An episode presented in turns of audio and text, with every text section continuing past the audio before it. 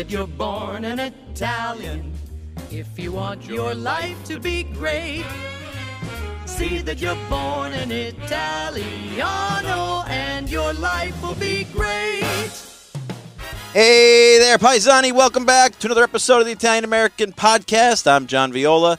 I am with two of my closest pals, the notorious POB Patrick O'Boyle and the Belle of Bensonhurst, Ms. Rossella Rago. We are here and very excited for another wonderful episode coming up and an interview that we're looking forward to. But uh, first and foremost, I don't know the last time the three of us were on together. Can I ask you a question before we go down that road? Yeah, yeah. I always tell you that you need to get a coat of arms. Yes, you do. And I've told you, like, I think Rose should have one. It should be an octopus holding a broken knob. Because if you ask me what represents Roe, it's an octopus holding broken knob. and I've often said you should have like Garduna with violets for viola wrapped around them. Okay. But would your motto be Ciao Paisani underneath it? Would that yeah. be Ciao Paisani? yeah, hey there, That's Paisani. become like your ba- hey there, Yeah. that's like your battle cry. Yeah, it, you know, I think about that a lot. Like if you had a heraldic banner, it would say hey there, Pais- Paisani. Hey there, Paisani.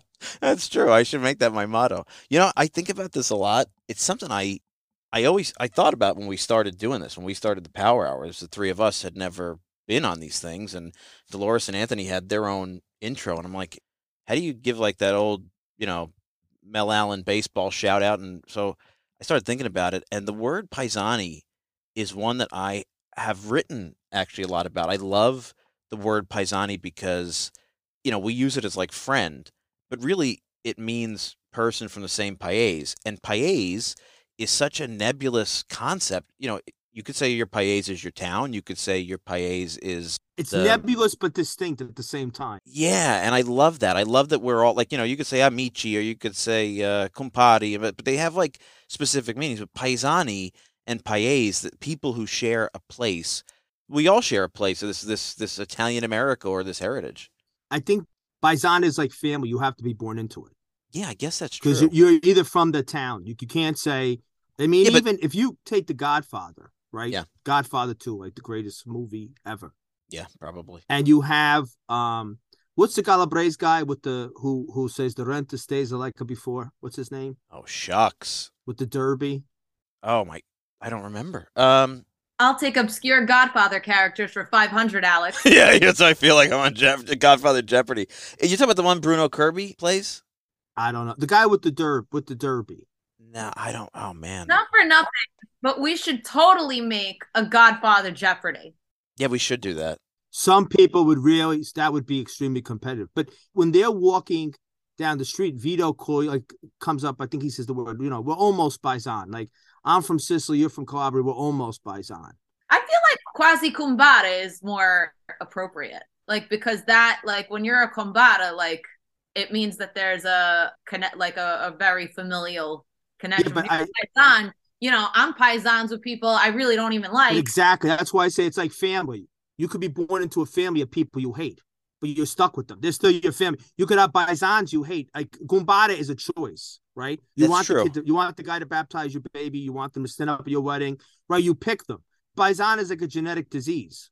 You're stuck with it. But I see. I It's like it. I That's like it fine. because you could use it like you're using it for the town, your paese. But some people, you, you know, when you leave, it's like everybody says, right? In Italy, when you're in your town, you tell what uh, frazione you're from, and then when you're in your region, you say what town you're from, and when you're in the re- other 19 regions, you say what region you're from, and when you leave, you're finally Italian. And I feel like we have inherited that, right? Like we're Italian New Yorkers, Italian American New Yorkers, or New Jersey, and we make that distinction. But then when we went to, you know, let's say um, Tontitown, Arkansas, we were all just like you know New York, New Jersey folks, and then when we go to Italy, we're Italian American. I, I just feel like paese can be used for anything, and I I love the idea of paesani because that's like to me, if you're a paesani, you're in the tribe. I don't know. I, I think that Pais I think that Italians off the boat. The Italians born in Italy take the word Paisan extremely seriously. Probably true. They don't they don't play loose with it. yeah, yeah, so yeah. if you're from the Frazione, you're not a Paisan. They would never say this is a deep dive with this, but the you say if you people go, Oh well, he's my aunt, she's my aunt, but she's not my real aunt. She's like my Italian yeah, yeah, yeah. That's true. But that's a gumbada. That that that word that word turning into a mistress, gumata. That's the new de facto meaning. Yeah, which is tragic. and the tragic, and Gumba meaning some derelict, low life, you know, you know, a, a crass Italian American. Yeah. we threw those two words to the to the wolves when they had an extremely important um function because the function was they are not a blood relative, but they have because Gumbada basically made you family. Yeah. So you baptize each, and that's how like alliances were built. You know, um, I think that us because I'm sure there's a lot of people out there who've never heard that term. I one of the biggest learning curves I've had with the podcast is stuff that I took for granted as general knowledge is not general knowledge, and that's why I'm happy when we have these conversations because we can enlighten listeners who don't know these terms what they mean. And I think you know I don't want to get in trouble with certain people, but I don't think they have the same meanings in the north of Italy. I might be wrong. I don't know. Patty, if I'm wrong, call me out on this. But like John, you have multiple. You have blood Uncle Frankie's, and you have friend Uncle Uncle Frankie's, Who's But also were- my confirmation Right. sponsor. and he would have been in Gumbada status. So Yeah. maybe we should change Uncle Frankie to Gumbada Frankie. Well, it's funny you say that because when I, we were growing up, there were people in the neighborhood that were, you know, compadre with my father's family, and I didn't know. You know, you don't know as a kid because I didn't grow up bilingual.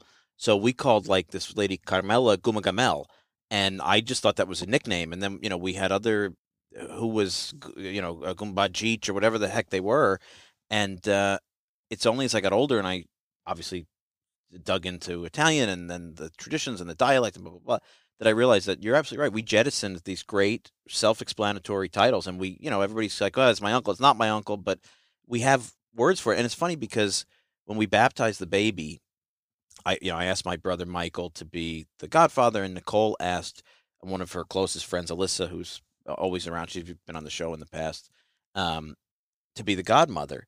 And Alyssa's family's Neapolitan, and uh, you know, they they would say Kumara, but Alyssa speaks textbook Italian, and so they started calling her Madrina. Uh, oh, she's the Gumada. that's If what I say, If yeah. there ever was a Gumada, and you, she's the ultimate yeah, she she is. She's the greatest godmother. She's the ultimate she, yeah. she's the, she's the, the she. I don't think she listens. This is a great example, Alyssa. You say you listen to us. Who knows if you really do? so if you don't mention that we're discussing you, now we know it's all BS. That's right. Alyssa, yeah. Alyssa, Scotty, Alyssa, Scotty, Alyssa, Scotty. Do you really listen Yeah. or do you lie? But you're Kumada, Alyssa.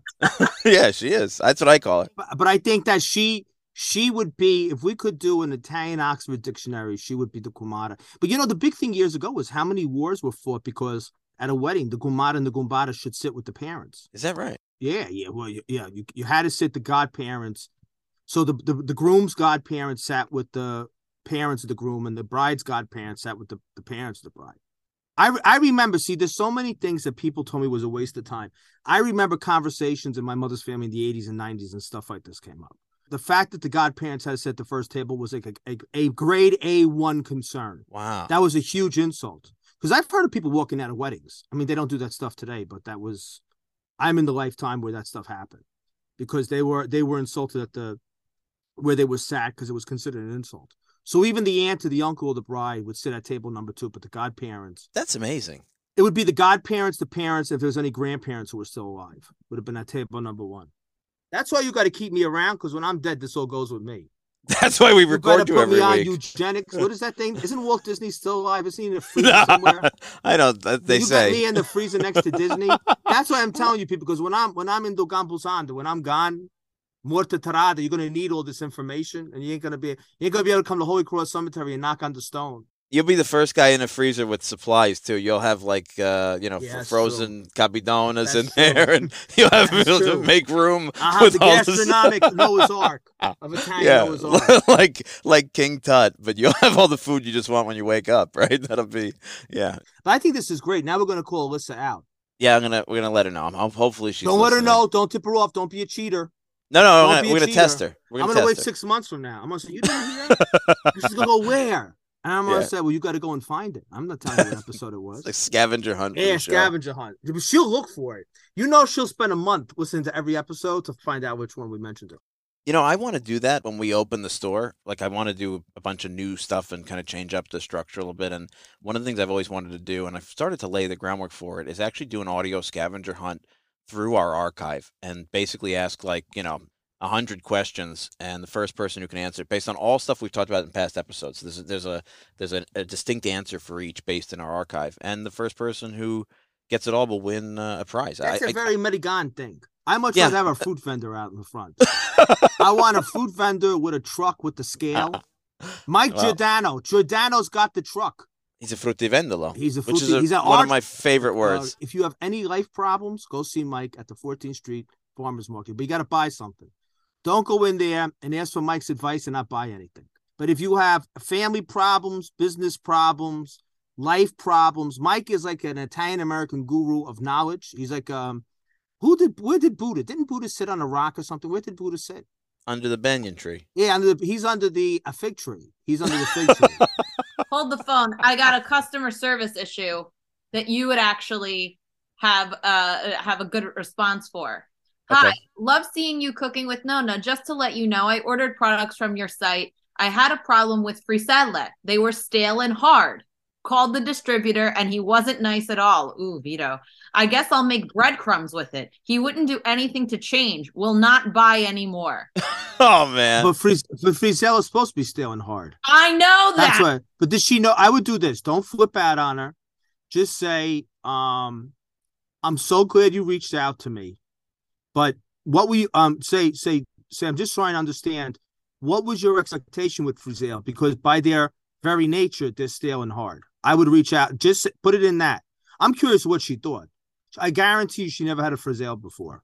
And that goes to Pat's point about the idea that like you take for granted stuff that you know, and some people don't know. So here's a teachable moment in the vehicle of the podcast. Frisale is meant to be stale. It's it's, it's Well, it's, it's supposed to be hard, dried, very, It's very hard bread. Yeah. I love Friselle. I'm a Friselle addict. oh, me too. Me too. I Uh, love a- all I need is got old beans and a ding of frizzelle, yeah. and you could take the best steak in the world. I turn it down. I'm I, I make love to scalloped beans and frizzelle. That should be Valentine's Day. Everybody should have.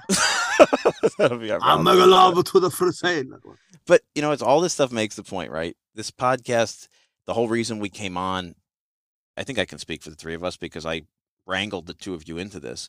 The idea was here was a great platform. Podcasting was something I don't think any of the three of us had great familiarity with. I had really no idea other than Dolores and Anthony had started this great platform. And not only was it an amazing means of communication to a whole new generation of the community, but it was also an audio archive of conversations that, like you said, Pat, if, if, if we don't say something about, oh, this person, the, the godparents are supposed to sit with, that's there. It's, it's in the ether now and it's, uh, it's available and it's, and it's something that it's a resource. And today's guest is somebody who has been doing this, I think, longer than us. I'm going to check that out when we get him in here. He's from the great town of Chicago. He has spent his entire life in and around the North Harlem Avenue area in Chicago, which is uh, one of Chicago's many Italian enclaves. I don't know if it gets the same uh, recognition as like Taylor Street and stuff, but it's a great area. He is the host of Keeping It Real with Frankie D at ItalianAmericanLife.com. He's done hundreds of interviews, recorded over 100 Italian American moments, and uh, really someone that has earned the title that we uh, we always hesitate to give out too easily, which is professional Italian American. He is 100% a professional Italian American. So let's welcome Frank Di Piero of Keeping It Real with Frankie D. Welcome to the Italian American Podcast, Frank. Well, thank you so much. And I have to say, it was very difficult not talking that entire time that you guys were talking because I didn't know if I should butt in or just wait to be introduced. Yeah, well, you're a professional, so you knew this was the uh, this was the the process, and I appreciate that because we always tell our guests, you know, we want you to hear what's going on, and I don't want to mute the microphone in case it changes uh, the audio, and you know, sometimes it gets wonky. So we say, you know, just please wait, we'll introduce you, and it, that's the Italian thing. Everybody's dying to say something, so nine out of ten times they'll jump in, and I have to say, no, Absolutely. no, I hold on, love to talk. I love to talk about that subject, anything Italian American, and maybe perhaps I'm a little opinionated. So yeah, I was dying to say stuff. How long have you had the show? Okay, so I started uh, in 2013. Wow, And like you were saying, now I'm older than all you guys, and I am an idiot with technology. So when I tell you I didn't know what a podcast was, I didn't know what the word was. I kind of started doing, believe it or not, like a like a TV talk show at the high school where I live because I'm very involved with the high school. I'm on the school board. I'm a mentor. And we had a TV studio at the time, but we also had a radio station. So I did this TV talk show. And then I also did this radio show. But the radio show is exclusively Italian things. And after taping it, uh, I don't know, after I don't know, maybe a year or so, somebody said to me, "You know, you got a podcast there," and I said, "What the hell is a podcast?" And this guy told me, and unfortunately, because it's always good to have friends, I had a buddy that um, had a big company, and he literally told this one employee, "Help, help me out," and put the guy on his own, you know, with the computer stuff and the podcast and this and that, and he did it. And you know, ever since it's it's a podcast, and I'm very fortunate as well. I have a 22 year old son that if it wasn't for him, I couldn't do this because I don't know anything technical, and he does all that for me. So I just got a big mouth, and uh, my heart is with Italian America and Italian Americans. And like you were saying, the podcast is good because it it documents things. It gives um, people an opportunity to tell their stories.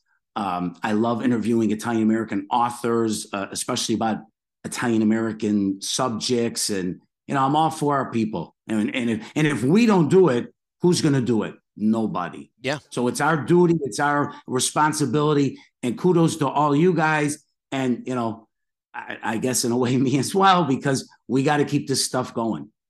Yeah, it's it's a, a big part of the reason that I always felt that this was a natural way to, you know, for me personally, when I came back from NIAF, I had intended to sort of leave that chapter of professional Italian Americanism behind, and uh, I quickly, in conversations with Dolores and Anthony, realized that they, between them, had two full time jobs and their kids and their families, and it's becoming harder and harder to make this thing regular.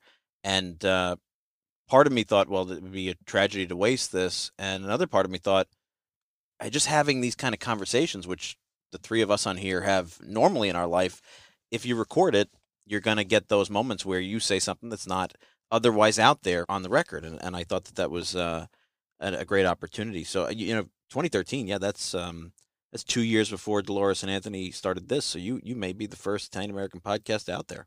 I, I I love that moniker, and you know I'm especially proud of it. Was my son's idea. These Italian American moments I do, which I did my 100th uh, recently. Um, what it is, it's like a minute video. It's a minute video about something uh, interesting, a story, an invention, something to be proud of. I always talk about that, something to be proud of. I think there's a lot of Italian Americans that have pride I don't know if they totally grasp what they're proud of, or maybe the important things that maybe we know. Um, so you know, uh, the, the normal people, the AP Gianninis, the Anthony Rossi's, um, some people maybe not as well known, uh, Gino Bartali, uh, Elena Piscopia. My last one, the hundredth uh, Italian American moment, was about. Uh, I went there recently. The University of Pittsburgh has these nationality rooms, and they have an Italian room. Mm. I had never heard of it, and I did a moment about that room because it's a, it's an incredible room and it's an incredible story. Things like that. They're like I said, they're minute videos. I realize people's attention spans aren't you know huge, and um, so I'm really proud of those. I, I I think I hope they're helpful. I keep doing this stuff with the hopes that it sparks an interest in our people. So does that make you the proto podcaster? I kind of doubt it, Pat. That's but, the kind uh, of title, the proto Italian American proto podcaster. I, I, you know, I, I, don't know. I don't know. Like I said, it, you know, where you get in life and you wake up one day and you're, you know, you're 40, you're 50, and like, how did I get to this point? Sometimes I don't know. Uh, I'm glad where I'm at. And, you know, I just hope to keep doing it, but I, I hope it makes a difference. That's the goal. And when I say a difference, just sparking that interest for Italian Americans and especially the younger ones to buy into this. And also, but it's like I say, just not being proud, but like kind of, you know, getting a better idea of why they're so proud. Why are we so proud? Why do we take all this time to do these things? Right. I mean, pride without knowledge is hubris, isn't it? That's that, that like, if you're if you're proud but you don't know why, that's deep. Did you just come up with that, or did that come out of like a textbook? That sounds fantastic. No, I just I just was making an observation. That's great, John. You hit that one out of the park. Bravo. thank you. Thank you very much. If I get your ten points, dici punti. Bravo. no, but it's true, right? Like you know, it may not be by nature hubristic, but it, it certainly can border on hubris to be proud and not be able to understand why, explain why, defend why. I mean, you know, the, the, we have as a community so much to be proud of, and uh, I think that you have to, like you say, Frank, you have to have context, you have to have the lessons, and we have a lot not to be proud of, and you have to digest that, and you know, you have to deal with the real history of why we came here and what we did here and what we do today and how we treat others that have come here and you know that's all real stuff that has to be untangled and sometimes it's uncomfortable and you need the introductory class you need the you know italian american 101 to get people into the masters and the doctorate if you will and uh, we have this great venue to do it all of us out there in podcast land and who are doing videos and content and you know everybody is contributing to a massive curriculum of Italian American life. And I think, in my own opinion, as a non-academic, frankly, I think that that's more important than uh, you know uh, funding chairs at universities these days because it's accessible to everybody. It's a democratically available information. Hey, it's Kaley Cuoco for Priceline. Ready to go to your happy place for a happy price? Well, why didn't you say so? Just download the Priceline app right now and save up to 60% on hotels. So, whether it's Cousin Kevin's Kazoo concert in Kansas City, go Kevin, or Becky's Bachelorette Bash in Bermuda, you never have to miss a trip ever again. So, download the Priceline app today. Your savings are waiting. Go to your happy place for a happy price. Go to your happy price, Priceline. And you know what I I feel like, and I it's like I want to say I want to pose a challenge to all these Italian Americans out there. God bless you that you're proud, but take a little time, you know, to become. I always say to become a better Italian American. Yeah, you know what I mean. Like eh, you know, especially when you have kids. You know, I had the kids. They're raised. They're big, and it's such an emphasis on you know becoming a better baseball player becoming a better uh, dancer becoming a better gymnast becoming a better taekwondo. That ruined us. All our priorities are out of out of whack. Right. How about becoming a better italian american? Because i know this. That kid is going to be an italian american their entire life. They're only going to be a baseball player for a short period.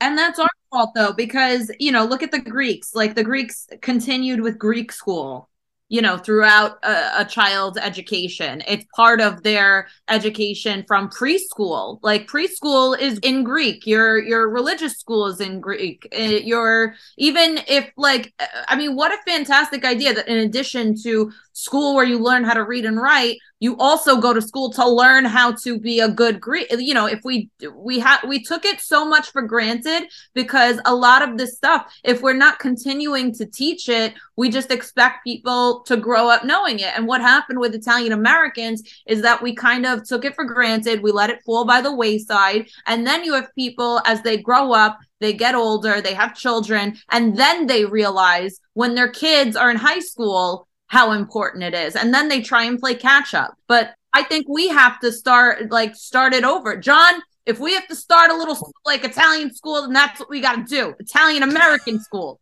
You're probably right. Rossella, you hit it on the head. The lack of an Italian school, an organized Italian school like the Greeks, like uh, even in Chicago, we have a million Polish people, correct? They all send their kids to Polish school. And we did not have that. And that was the beginning of the downfall of Italian America.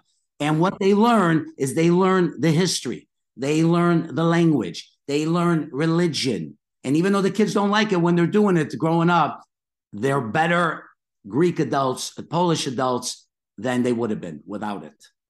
I have a story that goes back to this and the lack of an Italian school.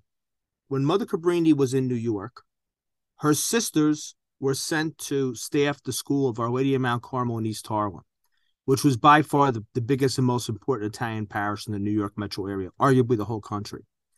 The parents did not want Mother Cabrini's nuns to staff the school, and they eventually left. And the Irish Sisters of Charity came in because Mother Cabrini's nuns wanted to do a bilingual school with Italian and English and the Italian immigrants thought it would put their kids at a disadvantage not to speak English. A lot of them wanted them to be have all English in school, and so Mother Cabrini's nuns left, and Irish nuns came in. And the reason I bring it up is so many of our listeners will say, "My parents can't speak Italian because." My grandparents didn't want them to speak it. They, during the war, they wanted everybody to speak English, so they'd be more functioning in English. So we we are also the authors of our own self defeat in a lot of ways. Yeah, when it comes to this. No, I I think about that a lot. Like you know, and Frank's commentary on Chicago's Polish schools actually bursts a, a hole, and maybe like a self-apologetic hole in one of my arguments, which has always been like, well, you know, the Greeks have Greek as a liturgical language, and so in order to stay with the faith, they have. So I always felt that that was, you know, like Hebrew school, right? You know, you you- you're doing it as part of your religious upbringing because your liturgy's in a different language, but the idea that Polish Americans are going to Polish school even now in 2023, especially where they're in concentration places like Chicago, it bursts the hole. And it comes back to Rose's point, which is this is our own fault, right? And, you know, that's not to say that anybody had ill intent around culture and heritage. I, I feel like people, when you immigrate into this country, particularly when you immigrated in the era that our people primarily did, there is sort of a a very difficult choice to make about assimilation. There was never, you know, I think about when I was in um, Australia, I, I keynoted a big conference of all their Italo Australian groups in Canberra, their capital. So I was invited to participate in all their workshops, and I used the word assimilation. And one of them got up with that great Italian like finger wag that I think Italians do better than anybody. and said, "No, no, no, no, no." He said, "We don't use the word assimilation. We use the word integration." And that's a concept that really has not come to the fore in the United States until very, very recently. The idea that we focused as a social trend for many, many generations on this idea of a melting pot versus a mosaic. And, you know, our people melted. I think that that's the bottom line of it, you know, and, and that, and like somebody on here just pointed out, we're retroactively now, everybody goes to recapture it, which is great and I think should be done. But then we as a community need to provide the institutional vehicles for that. It goes back to your earlier comment of Baisan because you had a group of people who didn't consider them consider people from the next town over part of the same nationality. So true. I mean, that had a lot to do with it. So true. You know, if if you I listen to this Barese guy now constantly on um, Instagram. I, it's the funniest thing ever. The guy, the guy, and his grandfather speak Barese. I have no idea ninety percent of what they're saying. So how could you take a Neapolitan about it? I mean, they had such separate identity. I mean, that was definitely a sense of Italy as a nation of nations. Yes. And but you know who did do a good job of it is the Filippini nuns, the Maestra Pia Filippini, who were all over New Jersey. They were in Ohio. Um, they were in um, New England. They staffed Catholic schools for Italian, a lot of Italian national parishes, and they were very committed to teaching Italian language. So you'll, I'll meet a lot of people who went to a Filippini school. It died off the Italian concentration, I would say, maybe into the 60s and 70s. But the ones who went before the war, they all could speak like standard Italian, right Italian. It's funny because, you know, Nicole is a probably better rye Italian speaker than me. She grew up speaking at her parents, and her brother had just come from Italy when she was born. They spoke in the house, it's, you know, first language for her and her brother. And, you know, she hasn't used it in a long time, but she was an Italian minor in college. You know, she, she couldn't do much better than me. Um, I probably use it more because of work. But anyway, and make the point, you know, we made a very conscious decision that we wanted to prioritize the baby speaking Italian better than both of us. And so it's been a big thing in our house. We're speaking it more. We have a nanny from Italy who comes during the day. She speaks only Italian. We watch whatever we watch in Italian. And so Nicole's been setting all of our streaming devices to Italian. And we've found that you can change the audio, you can change the subtitles. Um, Netflix, which has a huge production deal with Italy and has, has made it a priority area of focus, has a lot of Italian content, first run Italian content, made in Italy, really high quality, very popular all over the world.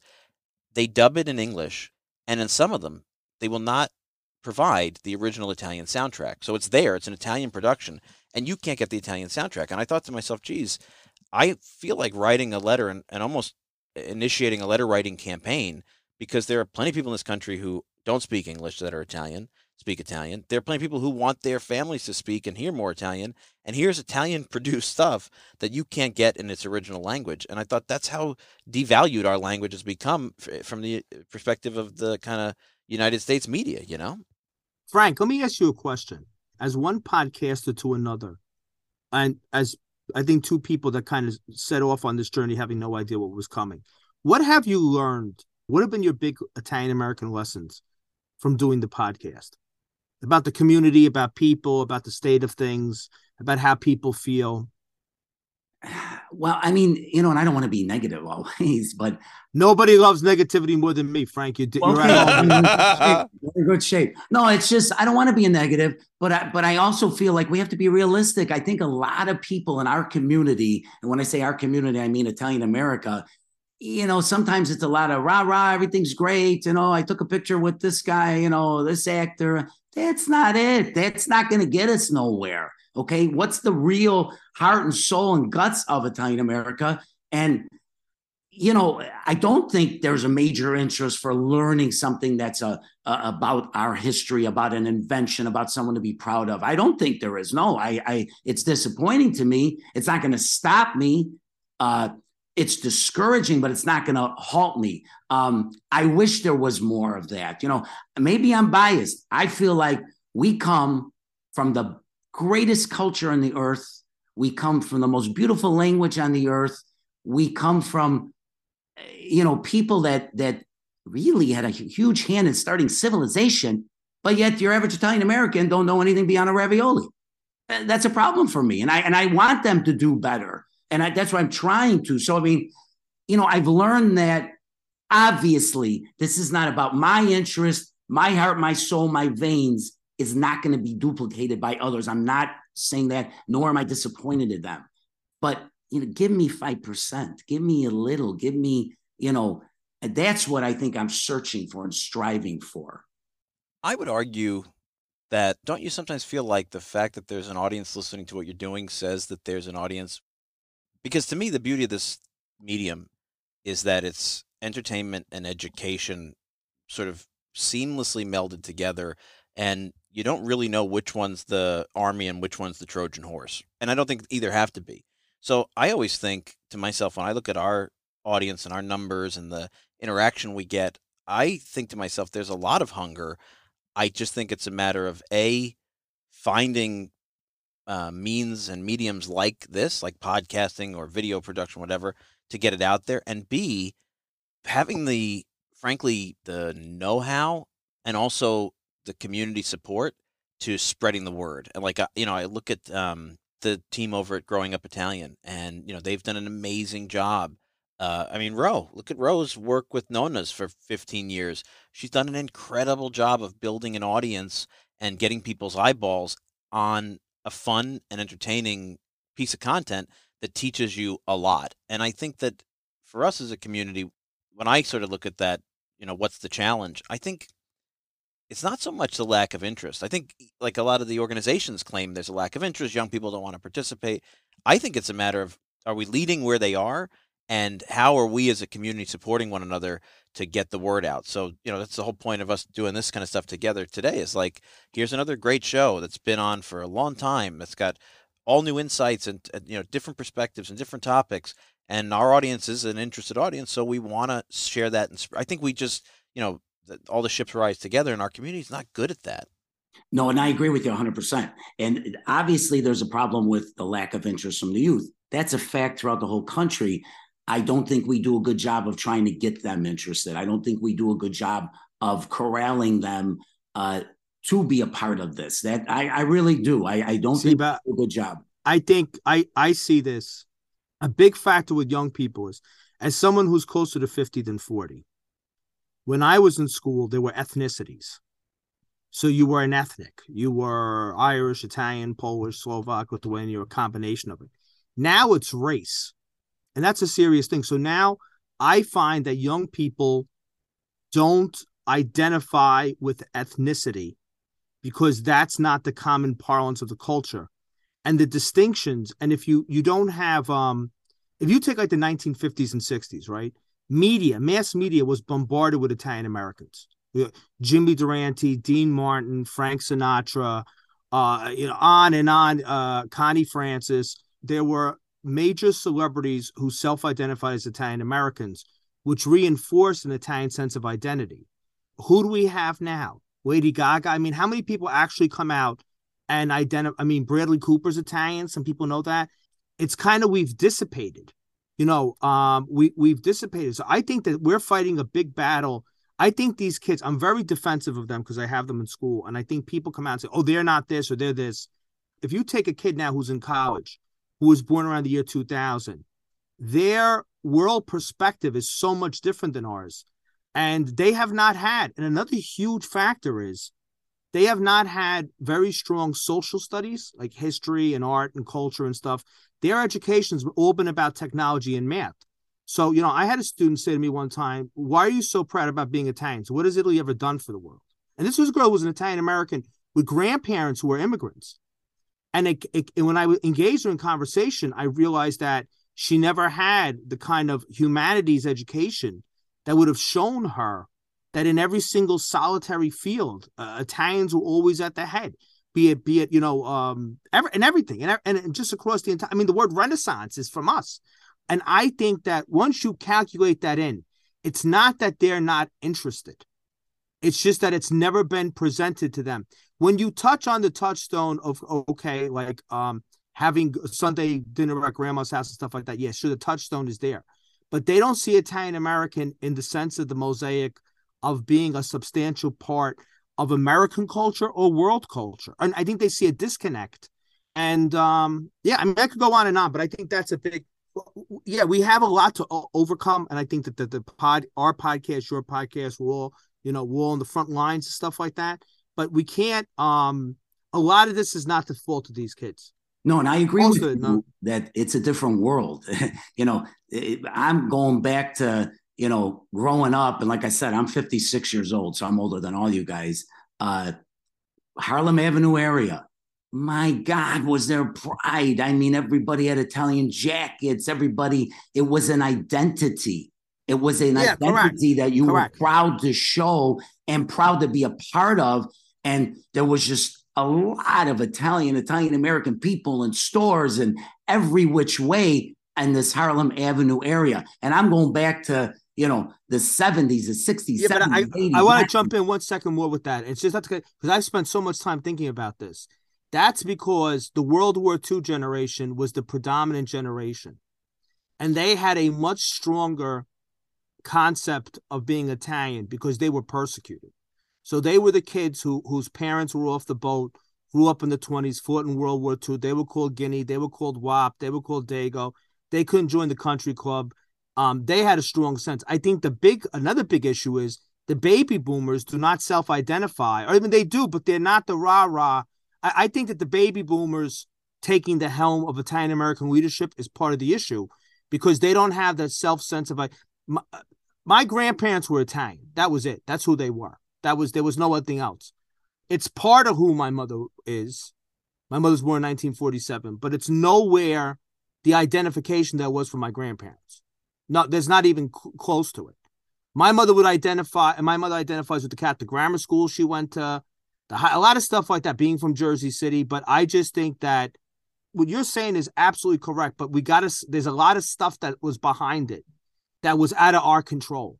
And a lot of it, I don't think was actually willful.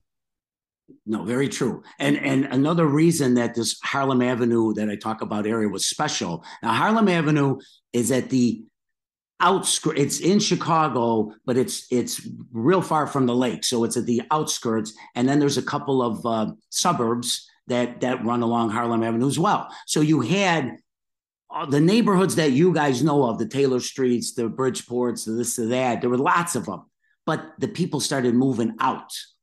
And lots of them came to like the Harlem Avenue area. Then the last, last, last bastion of major immigration from Italy for Chicago was in the 70s.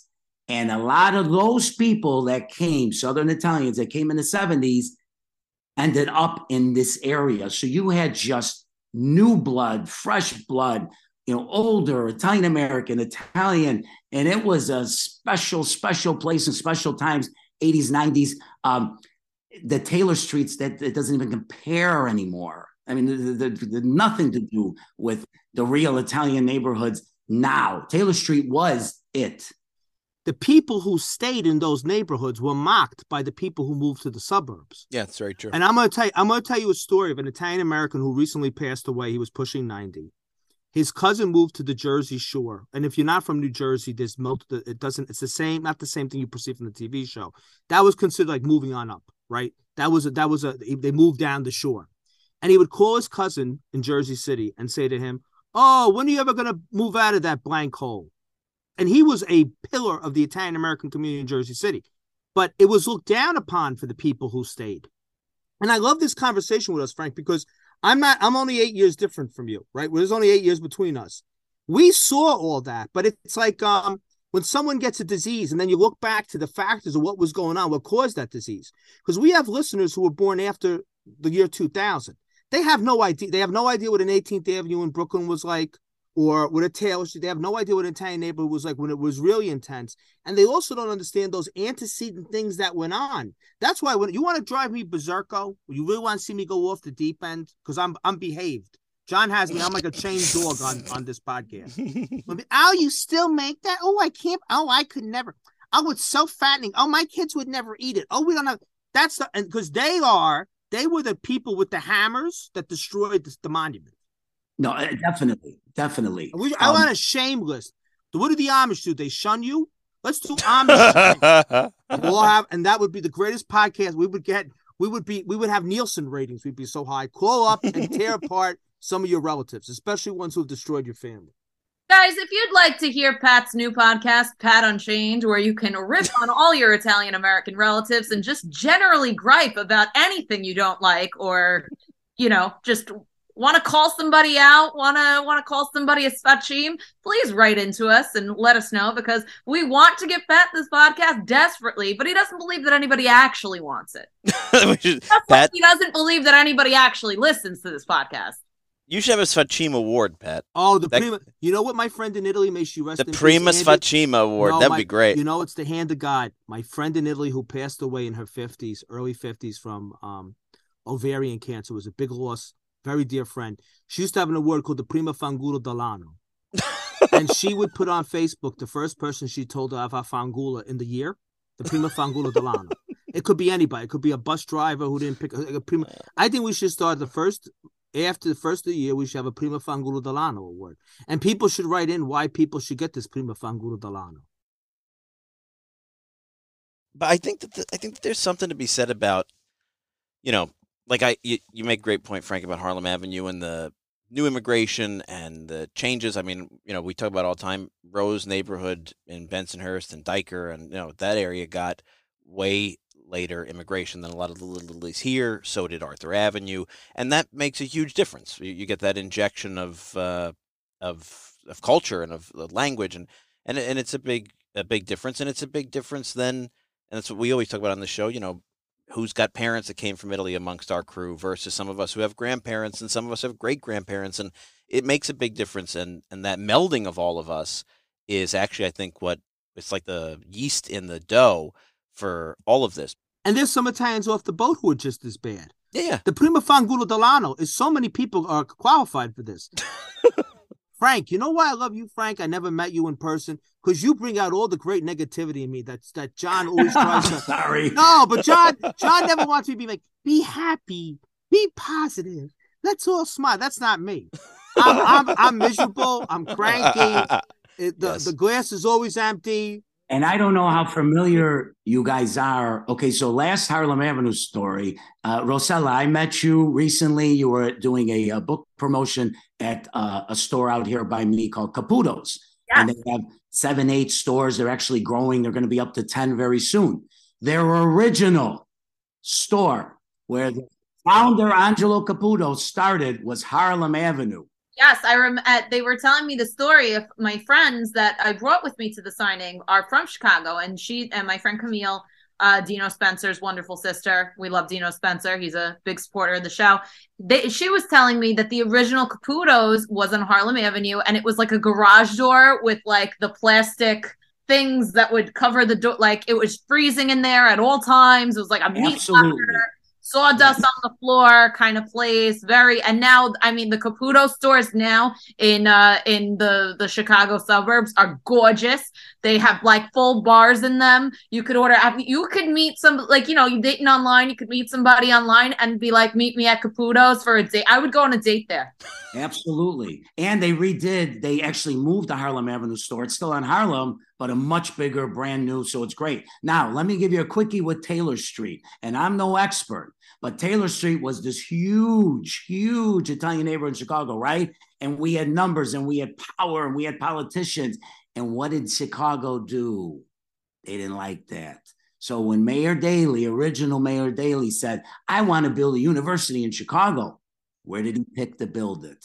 Yeah. Right there. And then they made those people move away. And when they built the expressway, they made people move away. So our demise in Chicago was kind of helped by the city destroying the neighborhood and forcing these people out. And thus we moved everywhere and we lost our power.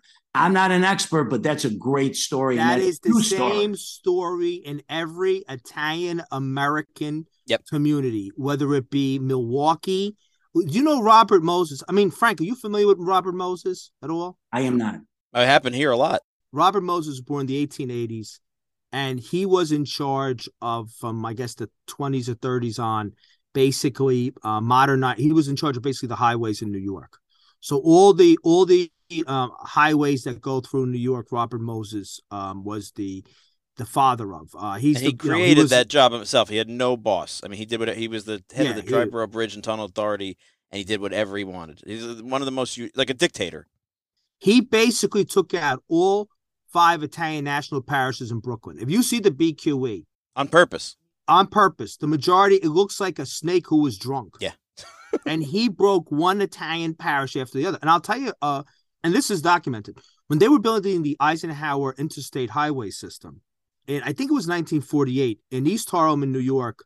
There was a mafia hit, and somebody was taken out and assassinated. And there was like 148 or 158 people on the street. And when the FBI came in, none of those people had seen anything. And a big part of the 1950s, we got to wipe out this Italian American mafia.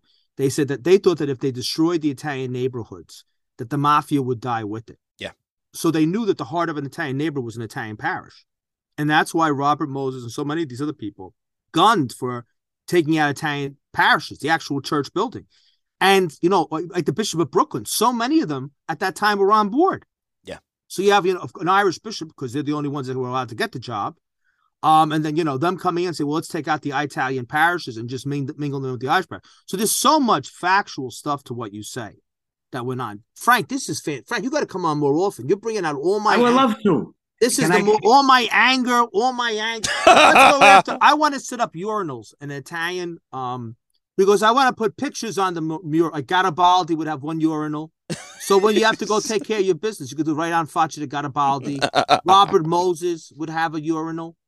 Got really weird. I, I I'm No, it's a political statement. Robert Moses did so much to destroy. He If really you did. take, Pat, you're making me feel bad if I inspired you to this. no, I think it's great. It's why not? He's happy. You You're want making him listen, happy. hold on, Frank, back up. You want to educate young Italian Americans. Yes. And that's great because Italians like that stuff. We're, we're better with angst than we are on positivity. That's very I think that'd Yeah. be fan. Isn't that great? How did I come up with this stuff? a natural You predator. think you know? I always never had drugs in my whole life, but you would never know it. I never smoked weed. I never did cocaine. I never even been drunk. But you want to know something? Can you imagine if I was? But the bottom line is, Pat's absolutely right. It would be great to have you back on and uh, and come on and visit you on your show. And I think you and Pat could have a very, very natural, free flowing conversation about this stuff in a whole new uh, context. And I'm sure there's a lot more stories to share. Um, but you know, getting to our original point around uh, being Paisani, it's great to have you as one of our Paisani, and uh, you know, we really do hope we get to do this stuff again.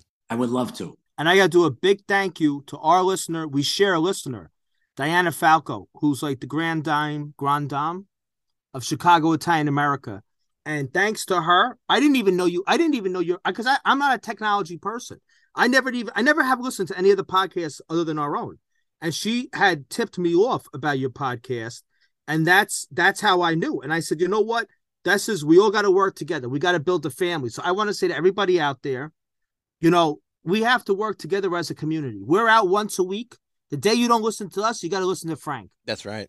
because there's there's enough of room. I'd rather be um, growing up Italian, you, and there's different genres, different personalities, uh, different takes. Some people like different things. There's enough of the food on the table for everybody to eat and everybody to enjoy everything.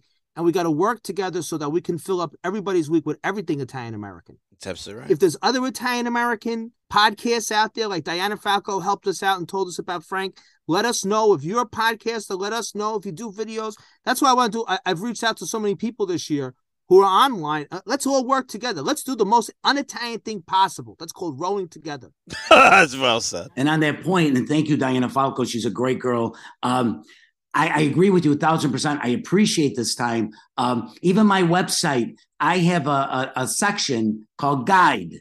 And what the guide is, is uh, I have uh, museums throughout the whole country. You have an Italian American museum, it's there with a link to go to it, um, get information. I have uh, magazines, newspapers, because you know I, I, got like three, four, five coming to my house every week because that's what I love. That's what I'm interested in. Uh, useful sites. So it's a help tool to Italian America. That's what I try to do. And if I may just plug one thing, I uh, recently which is Bizarro World, wrote a couple of children's books with an Italian flavor. Oh wow! How the hell did I get into that? I have no idea. Uh, I'm gonna I'm gonna keep doing them. Totally Italian flavor. Um, also, like you know, if I say no, nonno or say grandfather, I write in parentheses no. So it's a tool to learn. And for for parents, it's for little kids. The parents read to the kids. Uh, they're not big books. They're not, you know, going to change the world, but nothing I do does. But that's not true. Don't ever say that because when you write things down, you document things, it becomes oral history that really does last forever you well, know thank you and, thank you and i yes, and you. say you know what you do will be important to many people i think Thank you. And the, the books are on Amazon. They're on my website, ItalianAmericanLife.com. Uh, first book is called My Big Family. It's an imagination book. Second book is Teddy Bianco Goes to Italy. And there's a lot of Italy in it. And I'm going to write more of them. And uh, no, thank you. And, and I would love to do, that's what I'm trying to say. We'd work together. We got to work together. We, we need to, uh, come paisani, we got to work together. Okay. Come combare, we got to work together because we need to make a difference. You're absolutely right, and that is a wonderful sentiment to leave with today. It's what eh, what all of us have stood for, and obviously what you stand for is, like Pat said, doing the Italian impossible and rowing together, and we can do it. We have the tools, we have the passion, we have the interest. We will do it. We are doing we it. We will do it. Yeah, we are doing it. And and I, and I thank everybody out there in the audience for both shows for being part and uh, doing your part and rowing with us and just by listening every week and supporting the people that come on this show. You two are one of the uh, the galley mates in this great voyage that we're on to not just preserve but to promote and evolve our great Italian American culture. So Frank, thank you for being on this week. It's been a real blast and a good reminder of why we do what we do and Frank, I want to invite you. I don't want to cut John off. I want to invite you to John's Mecca, the big capital he's building in Little Italy. John's great. I don't know what to call it. The mothership. Mothership. I want to invite you, and you can have the first pisciata on Cavour. go to Cafe, Cafe Roma, whoever you hate in Chicago, we'll put them there just for you. We can make a pisciata, the inaugural pisciata on go pa faccia di Cavour. I'm faccia di Cavour. And uh, that's what you guys are doing sounds incredible, and I want to learn more about it because this is something that's in a way never been done. So yeah, well, we're gonna give it a shot. You, you know, there's always got to be a first person to do it. So we're gonna give it a shot. And you know, I'm on the board of the Italian American Sports Hall of Fame, and it's relocating appropriately, as you've explained, from its former home on Taylor Street out to Harlem Avenue in the future. So my sincere hope is that we'll be together uh, at that grand opening and together again at the grand opening of our soon to be named Italian American mothership at the heart of Little Italy. So I, I look forward to both. It sounds great. The best of luck, and thank you to all of you. It's been it's been a pleasure. I I thoroughly enjoy talking about this. I could talk for ten hours straight about all this stuff. Well, so could we. That's why we do this. So it, will happen again in the future. And uh, I hope everybody out there in our audience can listen for 10 hours straight. Uh, if you do, we really applaud you. Thanks for listening, and we'll see you next week.